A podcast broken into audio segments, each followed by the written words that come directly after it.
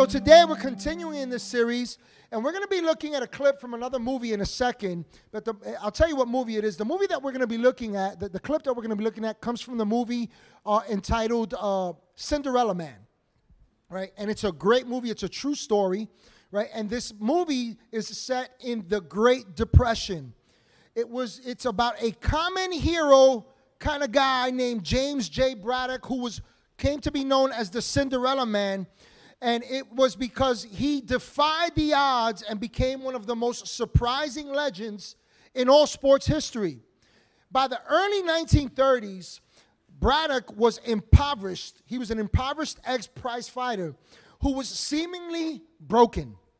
This guy was broken down in many people's perspective as a, as a boxer. Uh, he was beaten up, and some even thought him to be, quote unquote, out of luck um, as much of the rest of the American people who had hit rock bottom during these difficult times. And so his career seemed to be finished. Nobody thought that he could ever box again. He was unable to pay his bills. His family was struggling and was in danger. Um, and it got so bad that he went on what was known back then as public relief.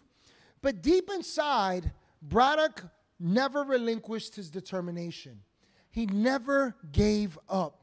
You see, this man was driven by love, he was driven by honor, he was driven by an incredible amount of grit. A, a, a fighter mentality, a, a, a can't give up attitude that drove him to believe the impossible, to dream again, to come to a title shot. And so Braddock, fueled by more than just competition, ended up stepping back into the ring. And not only did he fight, he began to win.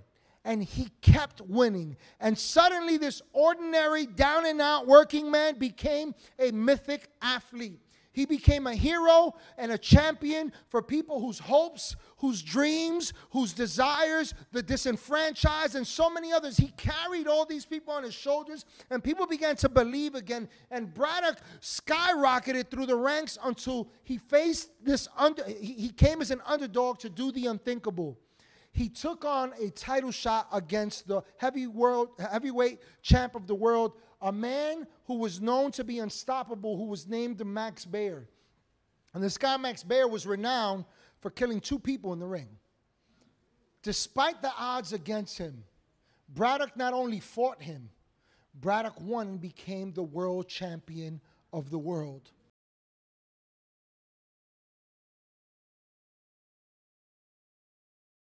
You know, it's interesting. Like Braddock's story, here's the truth. We could be honest. Our lives are full of ups and downs, right? For some of us, we know what it is to feel like uh, we're cornered, right? We feel tested. Some of us have, have gotten to that point where we feel pushed beyond our limits, right? We feel like life is one big fight. And friends, I've got great news for you. You ready? It is. It is. Life is a fight. It is a fight. But you see, where we go wrong sometimes is we fight without a proper understanding of what it takes to win. And I'm telling you that today, if you would lean into the Word of God, because I'm not here to give you an opinion, my opinion does not matter here.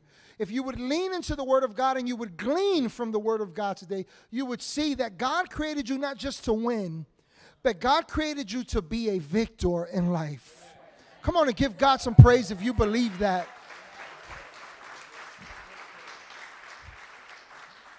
The reason why I say that life is one big fight is because it's what the Bible calls this little thing that many people overlook.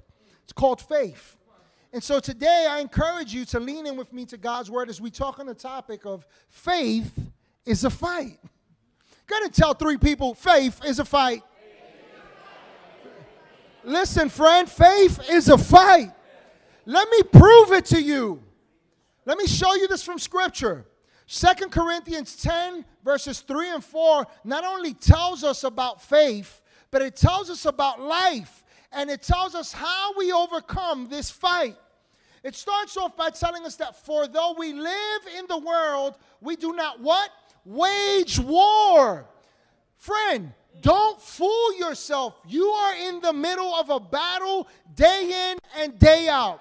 You are fighting for your home. You are fighting for your family. You are fighting for your future. You are fighting for your well being. You are fighting for communities. You are fighting for your children. You are fighting when you go to work. You are fighting when you show up at home. You're fighting wherever you go. You're in the middle of a war, is what the scripture says.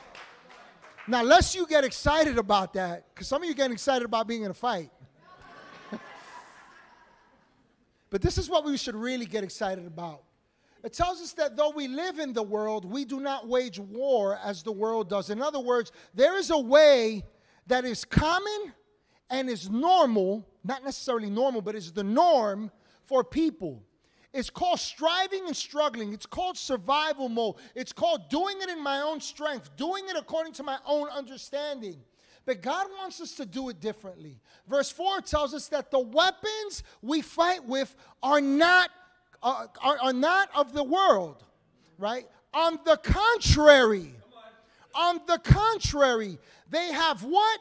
Divine power to demolish strongholds. Let's leave verse 4 up there. I want you to see that the scripture says that you have weapons. You have weapons. You are armed and dangerous, friend. You have what it takes to win. You have what it takes to overcome. The thing is, are you even familiar with what your weaponry is? Do you even perceive and understand that every day you face a fight, but it's a fight that's fixed because God already made it so that you walk as a winner? You can win in life. Come on and give God some praise if you believe that. I've got great news for you. Our fight is not with people. Some of you need to hear what I'm saying here. Our fight is not with people, our fight is not with circumstances. Our fight is not with flawed systems. It's not with faulty policies that plague our society. Our fight is not with issues. Our fight is not with money. Our fight is not with anything external. In fact, our fight, according to what the scriptures shows us, our fight is against strongholds. Strongholds in the unseen. And you know what a stronghold is? It's something that has a hold that's stronger than your current strength. It's seized upon you. And it doesn't seize upon you externally. Friend, your issue is not financial hardship. Your issue is not lack of opportunity. Your issue is not that you've come from a broken, dysfunctional upbringing. Your issue is not the current circumstances around you. Your issue is the beliefs that you have that have a stronghold upon you and limit you and rob you of what's possible for life. I can tell you, as someone who's lived this, I understand what it is to be under a stronghold. I don't know your story, but I, I know mine. And I know, I, I know it so well because sometimes it tries to creep back into my heart and my mind. You see, I grew up in a home, a single parent home, where there was a man right? And I'm not knocking men. There was a man, but he had issues with alcoholism. And it was dysfunctional. There was no such thing as monotone conversation. Everything was yelling and screaming. Everything was physical violence or emotional violence right? Everything was, we believed growing up, I believed growing up, that it was good enough for everybody else. Christmas came for other people, birthdays came for other people, provision came for other people, but for me, for us, I believed it, it, never came for us. We were never good enough. We never measured up to what was possible. Can you imagine growing up that way? Can you imagine how that would impact you? And for some of you, you can imagine it so vividly because it's still real in your heart. The beliefs, the erroneous beliefs. But then came a time where my mom came to know Christ. The reason why I came to believe in Jesus wasn't because of a message I heard, it was the message I saw in a broken woman who began to heal. And I'm not telling you that we arrived, man, because after coming to know Christ, we believed in Jesus, but we were stuck at believing in Jesus because we still had so much of that in our hearts and we struggled. And for some of us, you know what I'm talking about because you believe in Jesus and you love Jesus, but you are riddled with fears and, and, and, and hardships, and you believe the very worst about yourself when God's word declares the very best about you. And according to scripture, what we what we can come to understand is that the fact that we live in this world, and, it, and the scripture tells us that we do not wage war as this world, what it tells us is that life is a one big fight. And the only way to win is by fighting by faith and not by sight. It's not by sight. These eyes are liars. These feelings are deceptive. And therefore, we must know how to fight by faith. Because anything else is a farce, it'll lead us into error and destruction. So the Bible records a time when God invited a man. He invited a man to step out and discover the power of his faith. This man's name was Gideon. And this guy, Gideon, was called by God to engage in a battle against a mighty, massive army of people known as the Midianites. One of our members here uh, earlier, you know, was just sharing some fun facts with me. I love that kind of stuff from the Bible. But it's estimated that the Midian, the Midianite army was about 135,000 strong, right? Israel only had 32,000, right? And so this guy, Gideon, God calls him to lead the people of Israel into battle. And you would think that because God chose Gideon to fight this battle, to lead the charge, that Gideon was a guy who was strong. You would think that Gideon was a guy who was seasoned in war. You would think that Gideon had these great leadership qualities that everyone saw and everyone could attest to. But the reality is that he didn't. He didn't.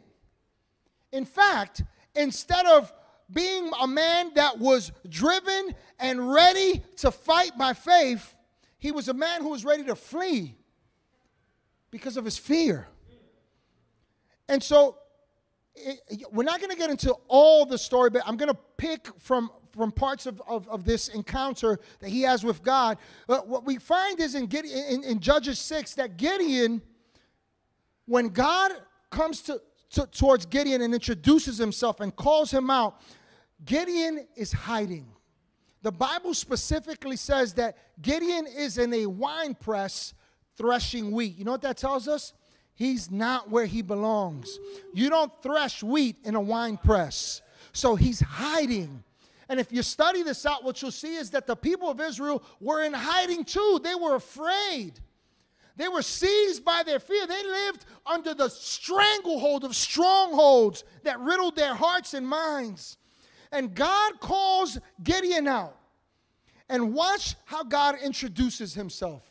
Judges 6:12 says when the angel of the Lord appeared to Gideon, he said, "The Lord is with you, mighty warrior." Let's leave that up there for a moment. Watch how God introduces himself to Gideon by introducing Gideon to himself.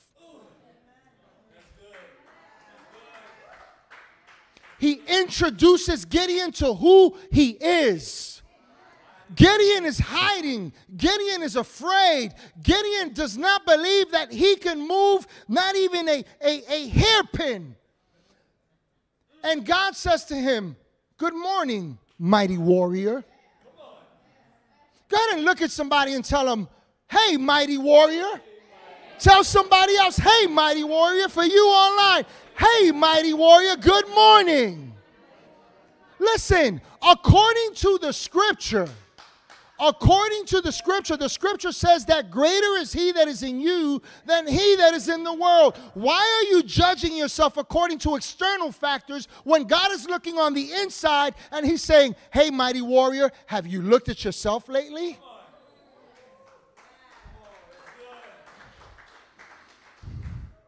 Which leads to our first point. And you, you got to do more than just read this. I pray that you would internalize the truths that we're, we're, we're, we're uh, seizing upon today because let these things take a strong hold in your heart and mind. The first thing that we see is that we cannot fight for victory if we don't know our true identity. You cannot fight for victory if you do not know your true identity. Your true identity is not victim. Listen, you may have gone through some things, right? You may have experienced what science calls trauma, right? But to be traumatized is a choice. To be a victim is a choice. Why? It's a choice because you choose to dwell on it. It's a choice because you choose to believe something that is unbecoming of your true nature. Friend, for you to believe you're a victim is to say that what God did is not good enough. For you and I to declare that we are these poor, impoverished, broken, hurting, stuck people that opportunity doesn't knock for us. For you and I to believe that we are can't do people to believe that we cannot excel, that we cannot be more than what our circumstances and our history and our families and what people tell us. For us to believe that is to slap God in his face. Let me tell you why. Because you have been made in the image of God Almighty. last time I checked, God don't make junk.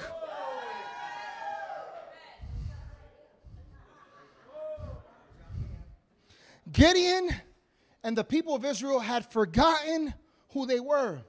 They had forgotten that they were God's chosen people. They had forgotten that the Lord mightily delivered them from Egypt and that He had brought them through repeatedly again and again and again. Friend, instead of believing the story you tell yourself in, in the midst of your circumstances, why not begin to look at your story and your history with God and pull from His story what your story tells you that you are the head, you are not the tail, you were made more than a conqueror in Christ Jesus, and you are destined to win. You are destined to excel. You are destined to rise.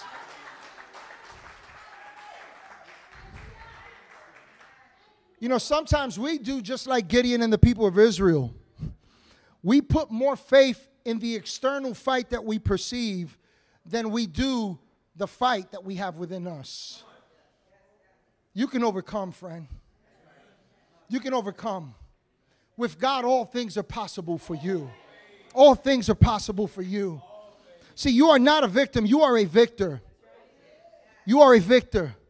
But instead, some of us, we look at problems and convince ourselves that we're powerless. Some of us, we magnify challenges and tell ourselves that we are small as grasshoppers. Some of us, we feel fear, and because we feel fear, we tell ourselves that we are failures. And the first fight that we begin to see we must face is the attack that we inflict upon ourselves. Let me ask you a question. Don't shout yourself out, but be honest with yourself. And don't worry about if God hears it because He already knows it. And He still calls you mighty warrior. But be honest in your heart of hearts. What do you tell yourself about yourself? What do you say to yourself about your ability, about your potential, about your anointing? About the calling that rests upon your life. What do you tell yourself when you see the promises of God? Do you believe them to be yours or do you believe them to be a distant possibility that's not for you, it's for someone else? Because, friends, God is not a man that he should lie. And if his word declares that you are the head and not the tail, why not start standing up and stepping out?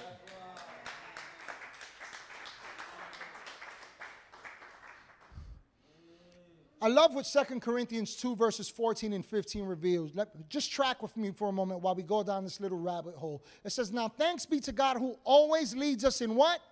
Triumph. In triumph. How many times? Always. Always leads us in triumph. Now let's just pause right there. Let me break this down for you so you can start begin to track and see where God is leading us with the scripture. In the original language, when it talks about triumph here, it's referring to a triumphal procession.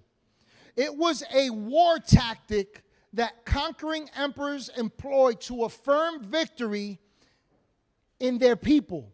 And so here's what would happen a an emperor would show up with his armies and they would come into a, a, a foe, a, another nation, and they would, they would obliterate them. They would completely annihilate them. But then what the king would do is he would spare the king. But watch what he would do to him. He would cut his thumbs off. And they would beat him and they would strip him naked and they would bring him in chains. And as this king, this conquering emperor, approached his nation and his people, there would be this massive parade, and people lined on all sides. The entire nation would come out. And what the king would do is he would ride in a chariot and he would ride high for all to see that he had conquered on their behalf. And as the armies followed him, triumphing, behind them was the opposing king whose thumbs were cut off for everyone to see so that they would all know that this king would never wield a sword against them again. Brought in chains, shamed before all. Why, friends? Because you see, as the king paraded his kingdom's dreaded foe in chains, with his thumbs cut off, defeated, embarrassed, shamed, he did it for the display to, to display to the people and help them shift from a victim mentality to a victor mentality. And let me tell you something, friend. Your enemy is called Satan, and there's one weapon that he deploys every single time. Jesus said he is the father of lies. That is his weapon. He does not make you do something. He does not make people do anything. You know where we go wrong? We give too much credit to the devil. You know how the devil works? He lies, and we take the lie and we say it's true, and then we act on it, and he sits back and he goes, just, just, just do it to yourself. But when you know that your enemy is defeated, when you understand that he has no power over you, lest the only the only power he has over you is the one that you give him and you begin to detest those lies and cast away those lies and hold on to the truth friends then you begin to always walk in triumph because that's the only way that God leads you he leads you into victory he does not leave you as a victim and so the scripture says and through us that's talking about you. Tell somebody he's talking about you. Tell somebody else he's talking about me. That's right. He's talking about you. It says, through us, he diffuses the fragrance of his knowledge in every place. In other words, wherever you go, you are a walking billboard that says victory. You are a walking billboard that declares you can and you will, and so you must. Verse 15 says, For we are to God. Now, watch what God senses amongst his people. We're a fragrance of Christ. So, God's not looking at you according to your losses, He's looking at you and He's relating to you according to your victory because you're a victor seated at the right hand of the Father in Christ you are made in his image. You are a new creation. The old has passed away. So if God calls you a victor, let go of victimhood. Stop selling yourself on, on excuses as to why you can't and why and, and why you won't. Start trusting what he declares over you. And so it says, For we are to God the fragrance of Christ among those who are being saved and among those who are perishing. So, according to this verse, you're a walking testament of victory. Why not begin to believe that? See, friend, you may have suffered loss, but you're no loser. You may have made mistakes, but you are no mistake. You may have failed at business. You may have failed as a parent. You may have failed in your walk of faith, but you are no failure because though you've failed, you still walk by faith and not by sight, and you are a victor. There's nothing you can't overcome. The second point I want to leave you with here today is that you are stronger than you know. You're stronger than you know. You really are. Let me show you that. Though God had reminded Gideon of his identity, if you study this out in Judges 6, you'll see that Gideon struggled to believe because he judged his ability by the measure of his current circumstances. What does that mean? In other words, he looked at his circumstances and he probably said, like some of us do, well, if I'm struggling and I'm broke and I'm hurting and everything's bad, then it must be the will of God. It is not the will of God. It is not the will of God. Because God wants you to prosper in all things. But it's as your soul, your mind, your will, and emotions prosper. See, something's got to change right here, friend. And so Gideon thought he was weak because he was facing hardships. Gideon thought he couldn't do anything because everything around him told him it's too hard.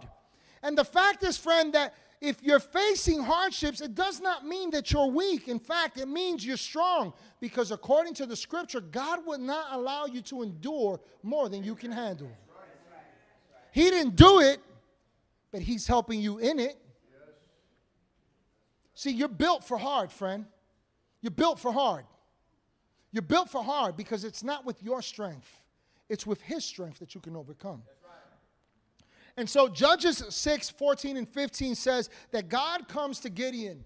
He turns to him after Gideon told him, No, not me. Not me. No, uh uh-uh. uh, mighty warrior, who? Me?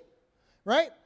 And the scripture says that the Lord turned to him and said, Go in the strength that who has? That you have. That you have. And save Israel out of Midian's hand. Now, watch this. God already called him a mighty warrior. He's still doubting, and God says to him, Just go in the strength that you have and save Israel out of Midian's hand. Am I not sending you? Am I not the one who's with you? Am I not the one who's anointed you and called you? Am I not the one who started a good work in you and will complete it? Am I not the one who's provided for you every step of the way? Am I not the one who has seen you through time and time again? Am I not the one who has been faithful even when you've been unfaithful?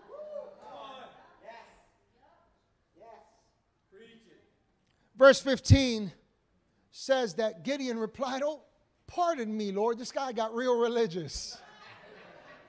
Pardon me, oh dear Father. Right? Pardon me, Almighty God. He says, Pardon me, Lord. But how can I save Israel? Watch what he says. My clan, my clan is the weakest in Manasseh, and I am the least in my family. I'm the least likely to succeed. I'm the least likely candidate. I'm the least likely one to, to, to have any measure of strength or ability. See, Gideon believed himself to be weak because he saw himself small due to his upbringing and his family line. But you see, God did not ask him to go fight this battle on the strength of his opinion of himself or his prior experience. God did not invite him to enter into this battle based upon his, his, his family history. No, in fact, God did something different. God asked him to go in the strength you have. And you might say, well, what strength? Because according to what we see in the scripture, he had no physical strength, he had no mental strength. All he had, though, was a promise. And the promise was that God said, I'm sending you, and I'm not calling you to do it in your strength. I'm calling you to do it with mine. You know what this teaches us, friends? That at our weakest, we're actually at our strongest. Now, I'm just going to be very transparent because I'm that kind of person. Don't let the pastor title fool you, right? But uh, you know, we just got through this Love Our City initiative that we did, right? We did a bunch of service projects all throughout the city of Newburgh, serving many people, you know, helping many people, blessing many people. And that, to be honest, was a lot of money, right? And then our, our fest yesterday, our Love Our City Fest, that was a lot of money, right? I'm just to be very transparent with you. It was 18 grand for the whole week, including Saturday. 18 grand. And I know what the Lord placed on my heart, and I, and I, and I know what the Lord was showing us. But in the back of my mind, I was going, that's a lot of money. We just we just put a big chunk of money down to go into contract and we're going to close in a couple of weeks, which means we're going to have to come up with the other half and we have it. And I'm like, Lord, that's a that's a lot of money. And Lord, there's staff and there's payroll and there's all these expenses and there's utilities. Hey, does it feel comfortable in here? Hey, that ain't cheap. I'm telling you, it ain't cheap. It ain't cheap. It, it's expensive. And so I'm here going, God, are you sure about this one? Because it's a lot of money and I don't want to shell that out. I, I don't think it's wise. But the Lord kept taking me back to a scripture, the only scripture that I remember from when we were in the Marines as a kid. I'm talking about the Pentecostal church, right? Legalistic. I mean, man, we were we were beat up. We were going to hell for everything, everything. You were going to hell for going to the movies. We were going to hell for not going to church, right? Everything was we were going to hell. It was the Marines. I'm telling you, we were the few, the proud. We were the Marines, man. But I, but you got to forgive me, man. I'm, I'm, just, I don't even know where I was going with that. Right? Um, anyways, uh, oh yes, thank you, thank you for that. Somebody was listening, right? The one scripture that I memorized growing up was, mira que te mando que te esfuerces y seas valiente, no temas ni desmayes, porque Jehová tu Dios estará contigo en donde quiera que tú vayas. Joshua 1:9. Have I not commanded you, be strong and of good courage. Do not be afraid, for I, the Lord your God, am with you wherever you go. I, that, that scripture stuck in my heart. And so the Lord just kept taking me back to that. But you got to understand what God was saying to Joshua in Joshua 1:9. He's saying to him, Haven't I commanded you? Two times before that, he told them, Be strong and courageous, which means Joshua wasn't getting it. He wasn't getting it. And what the Lord kept telling me was just continue to share the vision. Continue to plan and prepare. Continue to take steps. So, for months, we met with leadership here at the church and we devised the plan and we dreamt it and we looked at details and we began to envision how it would run. And we did all that. And in the back of my head, I'm going, God, this is going to be expensive. But all of a sudden, I just kept doing what God told me. Just continue to press forward, continue to plan, continue to prepare resolve it in your heart, we're doing this. And you know what happened? Let me show you what happened. This might not make sense, but I'll tell you in a moment. Look at the back of this t shirt. Yes, Let me tell you what happened. Some of you see it, you're going, okay, what's the big deal? There's a bunch of different logos there. Let me tell you what happened. It started with a healthcare organization that reached out and said, man, love what you guys are doing in the community. How can we help? And I felt the Holy Spirit say to me, tell them about Love Our City. So I just shared with them what we, were, what we had coming up, and they said, well, you're going to pay how much for bounce houses? We'll pay for that. And how many thousands of dollars are you going to spend just for t shirts for volunteers? We'll pay for that. And how much is the stage going to cost you? We'll help you pay for that.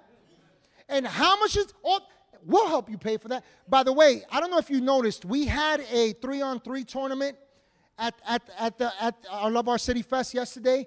And I don't know if you noticed, but they started repainting. It's not done yet, but they started repainting, redoing the entire basketball courts, really beautifying them. Guess who paid for that?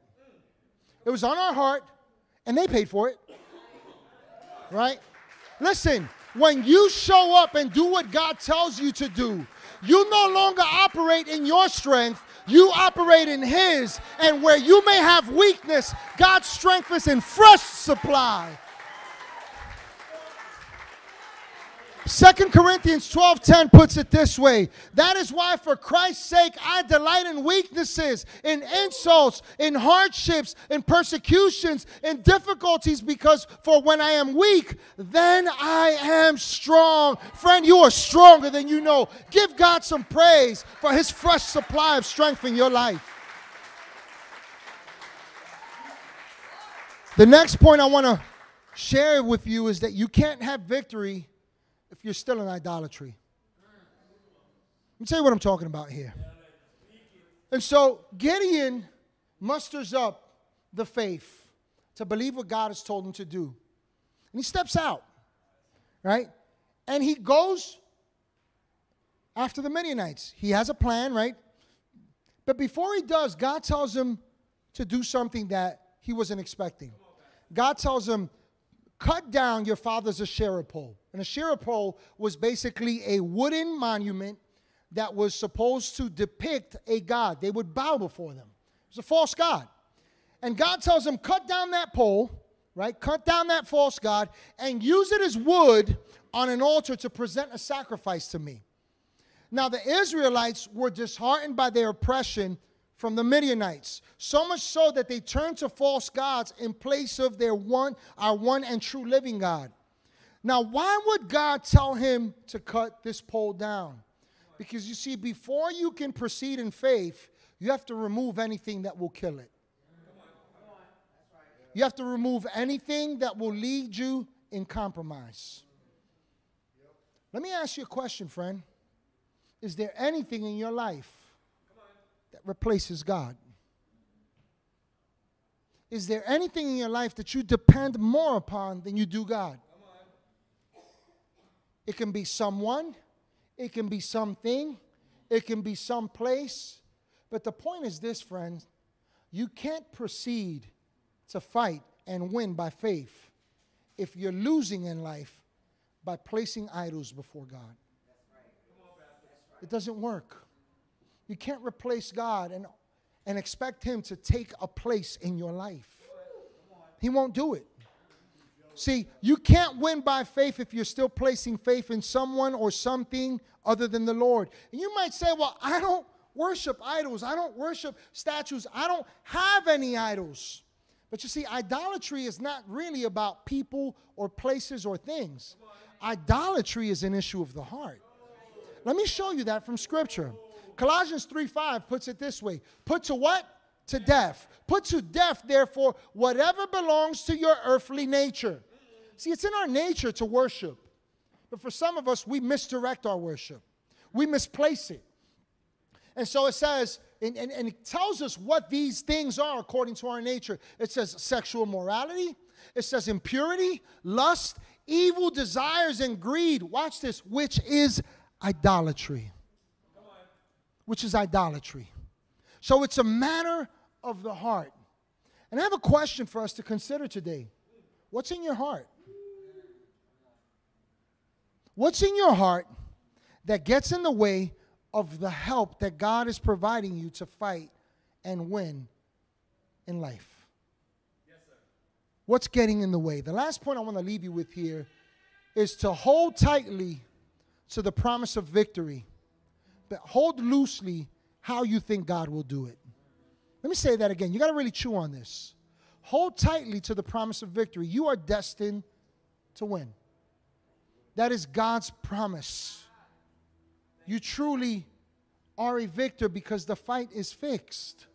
And He did the fixing. You can overcome in life. As a matter of fact, the scripture says that you are not just a, con- a conqueror, you are more than a conqueror. More than a conqueror. So you and I have the promise of victory and we can hold tightly to it. But here's where we go wrong we dictate to God how it's going to happen and therefore we must hold loosely how we think God will do it. Eventually, Gideon faces the Midianite armies. But it wasn't with millions. It wasn't even with hundreds of thousands or tens of thousands or even thousands. It wasn't even with 8,000. It was with 300 men that God handpicked. God handpicked. You know what the odds were for Gideon and, and, and the Israelites? 300 against 135,000. That was 450 enemies for every one Israelite. In other words, the odds were stacked against them. There was no rational way that they could win. But watch this, it gets better. When they finally go out to battle, they don't go out with swords, they don't go out with bows, they don't go out with spears. They don't even have shields. God tells them, go out with trumpets and empty jars. And you got to think what this looks like to them. how, how are we going to win this fight? What, what are we supposed to do with these bottles? Are we supposed to drink our way into victory? Right? Are we supposed to sing songs into victory? Right? How is this supposed to work? And what they didn't understand is that God had a greater plan. I'll get to that plan in a second, but Isaiah 55, 8 and 9 says this For my thoughts are not your thoughts. My ways, neither are your ways my ways, declares who? The Lord. This is God speaking. He says, For as the heavens are higher than the earth, so are my ways higher than your ways, and my thoughts higher than your thoughts. God's not asking you to do anything within your reach. He's asking you to do something that's only within His reach and His power. And so Gideon and this army, they step out. And as they step out, they blow the trumpets and they take these jars and they smash them on the ground. And as they smashed them on the ground, the enemy, 120,000 Midianites died that day of an army of 135,000. But you know how they died? They fell on their own swords by their own hands. There was so much confusion among them that they believed that they were their own enemy and they began to kill each other. Friend, when you step out, and you do it God's way and you trust God's leading and you trust the Spirit of God that has anointed you, that has appointed you, that has called you out, my friend, no devil, no demon, no destructive force can come against you and destroy you because God is for you. And so who can be against you? Come on and give God some praise this day. Let's stand. It wasn't how Gideon expected this victory to come about. But God's not asking you to understand how the victory will come. He's asking you to trust and believe that the victory is already yours. Is already yours. Let me tell you something. God is not a defeated foe. God is not weak. God is not unable. No, in fact, we serve the God that can do all things, that has done all things, that calls dead things to life, that brings life to places that are desolate, that restores what the locust has eaten, that gives us beauty, a crown of beauty where there are only ashes. That's the God that you and I believe in. That's the God that we trust. And so, friends, if that's how God works, stop trying to fit God into your box and trust what He says. I dare you. I triple dog dare you. No, no, I infinity dog dare you to believe this. You are the head, you are not the tail. You are above only, you are never beneath. You are anointed, you are appointed, you are a chosen people a royal priesthood, a holy nation, called for the good purposes of God. You have been destined for good purposes. You are loved by God, and nothing can separate you from His love. No weapon can, formed against you can prosper, and you have the authority and the power to condemn every every tongue that comes against you. Would you stand and believe in the testimony and the presence and the power of God this day? Hey, everybody, thank you so much for joining us here at Church of the Bridge today. I pray that you had a personal encounter with God, that He spoke to you powerfully, and that He met you at your place of need with this message. I also want to encourage you to go ahead and subscribe to our YouTube page.